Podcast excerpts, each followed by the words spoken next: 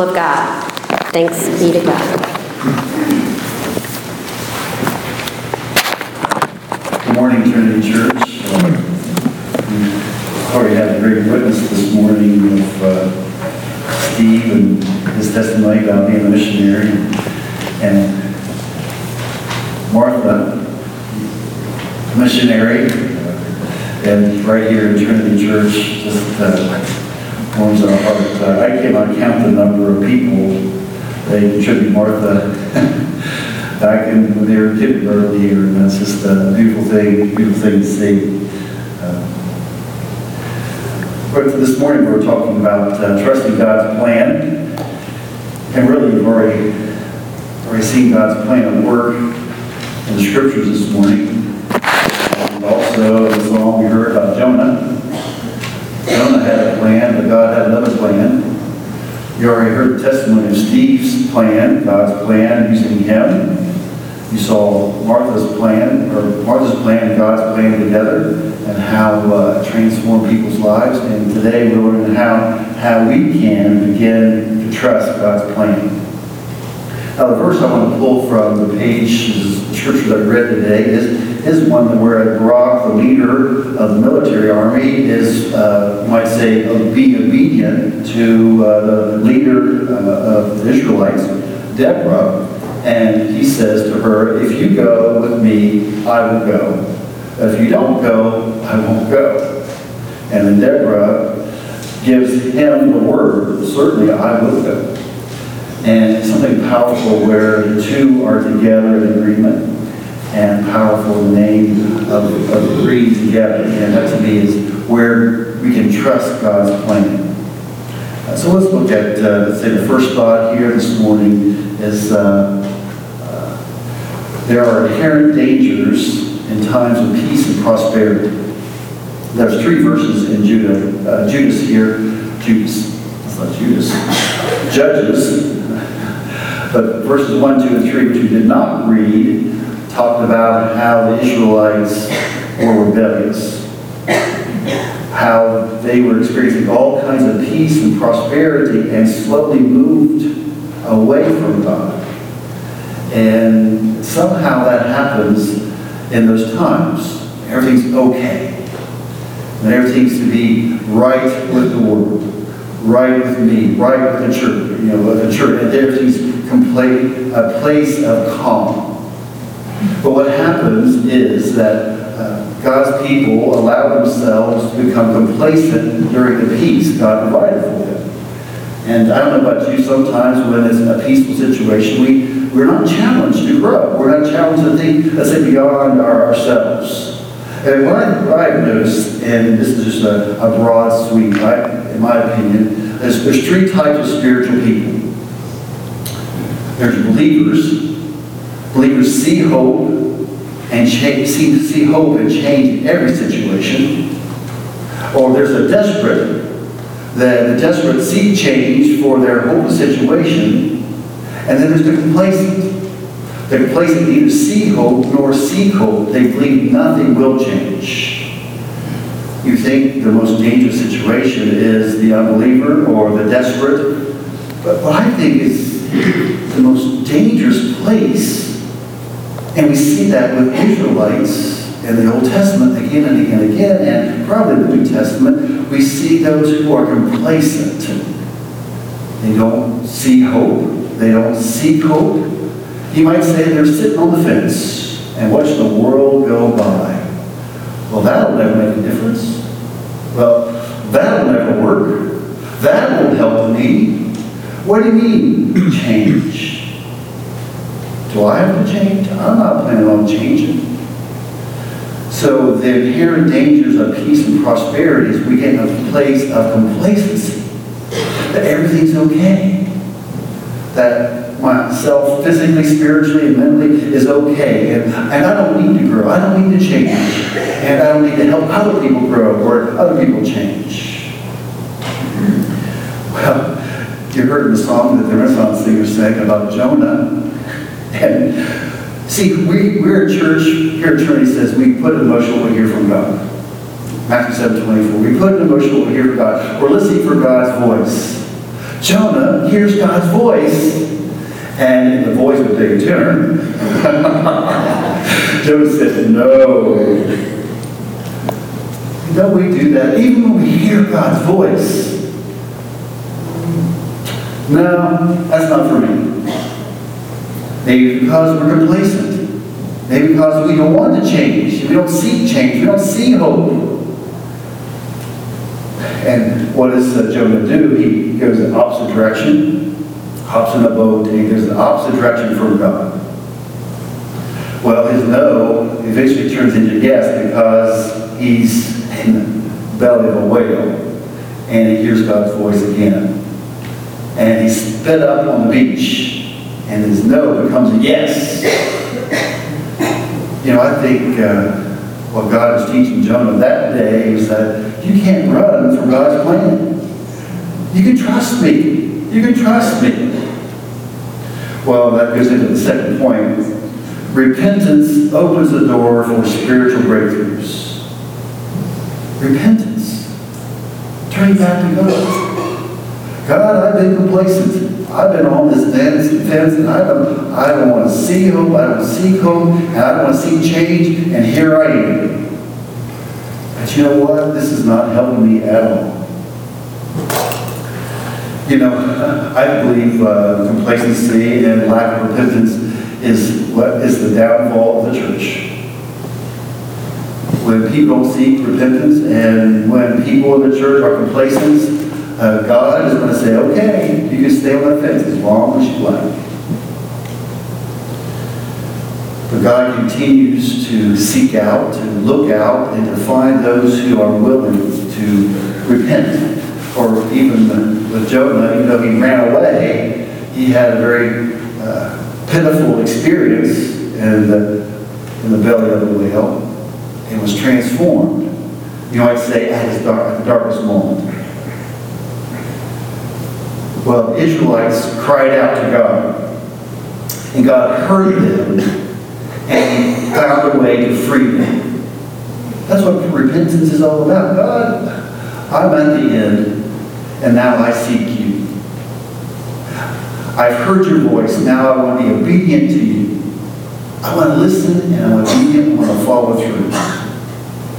Now, the scripture that is used every year, every single year during uh, National Day of Prayer is this verse, 2 Chronicles 7.14. Uh, but this is very appropriate for our nation and very appropriate for you if you are seeking uh, repentance for your own life. If my people who are called by my name will humble themselves, see that's the key, humble themselves, get off the fence of your complacency, get off the fence and humble yourselves and pray and seek my face, God's face, and turn from their wicked ways then I will hear from heaven, and I will forgive their sin and heal their land.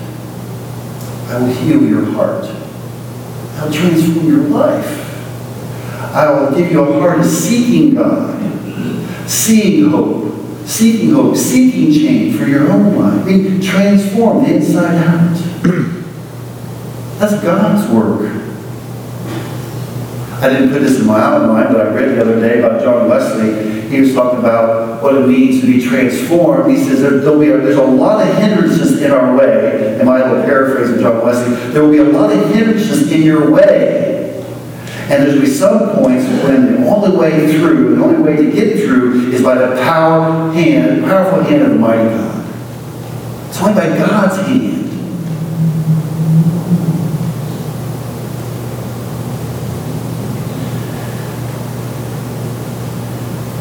God's plans for victory may not always seem orthodox. Or, wow, that's the way to do it. Steve alluded to it. There's a hospital in the, middle of nowhere that wouldn't think it's where you find a hospital and seem unorthodox or counterintuitive. You want to where all the people are, but but back in the day, he said, this is the place we're going to have our hospital. This is the place we're going to minister to people. This is the place we're going to reach those who are hurting, those who need it the most.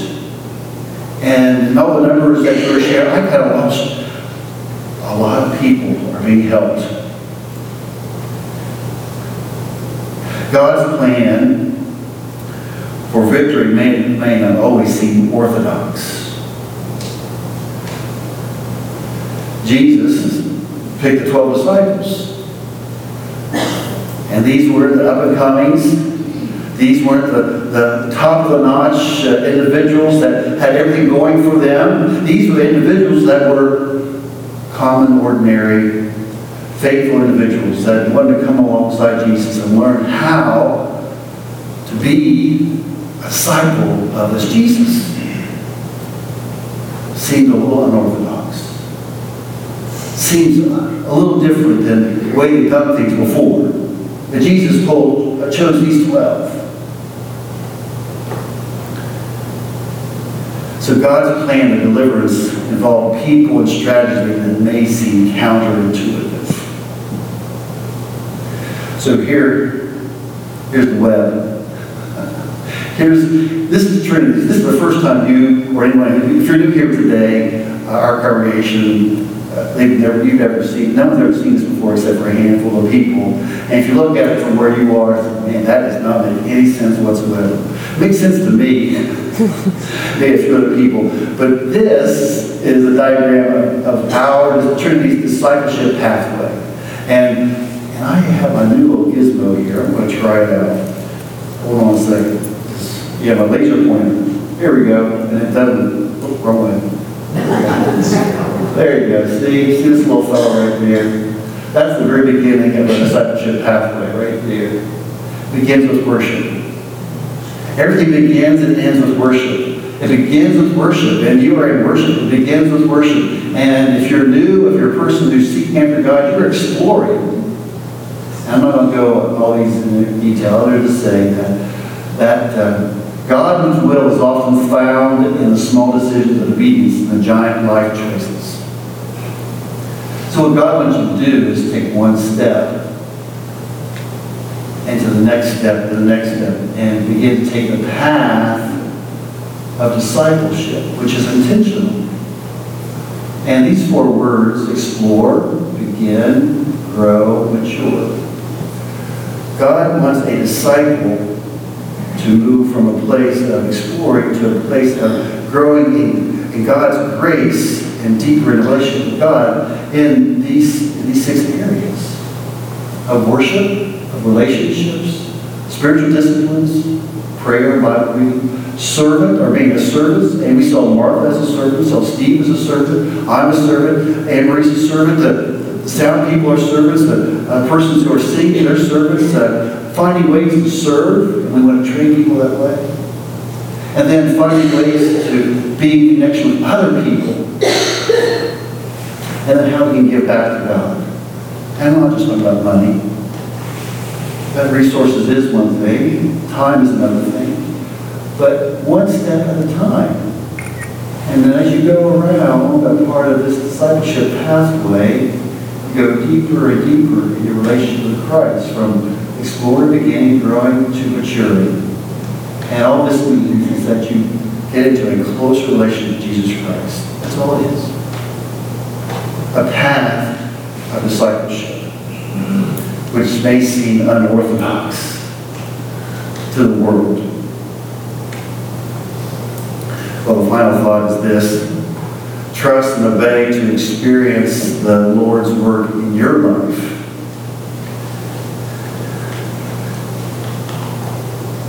Do you have trust issues? I think we all do in some form or way. Uh, and we stumble over the word obedience. Uh, obey, but trust and obey.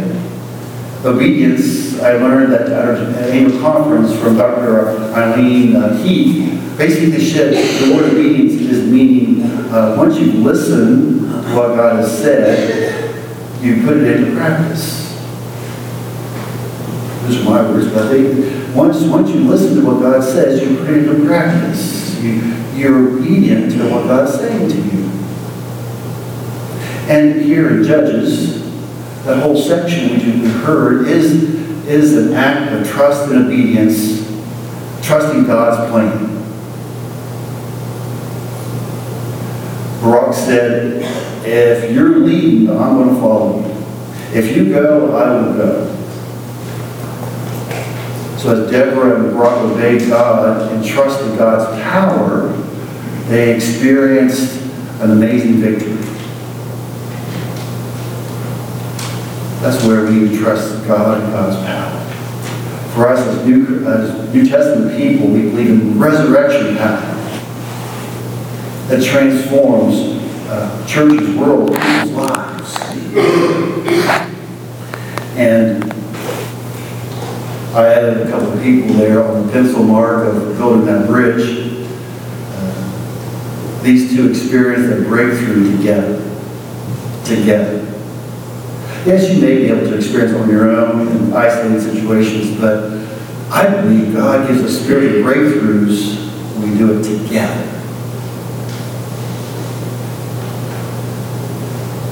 So how is God calling you through today's message?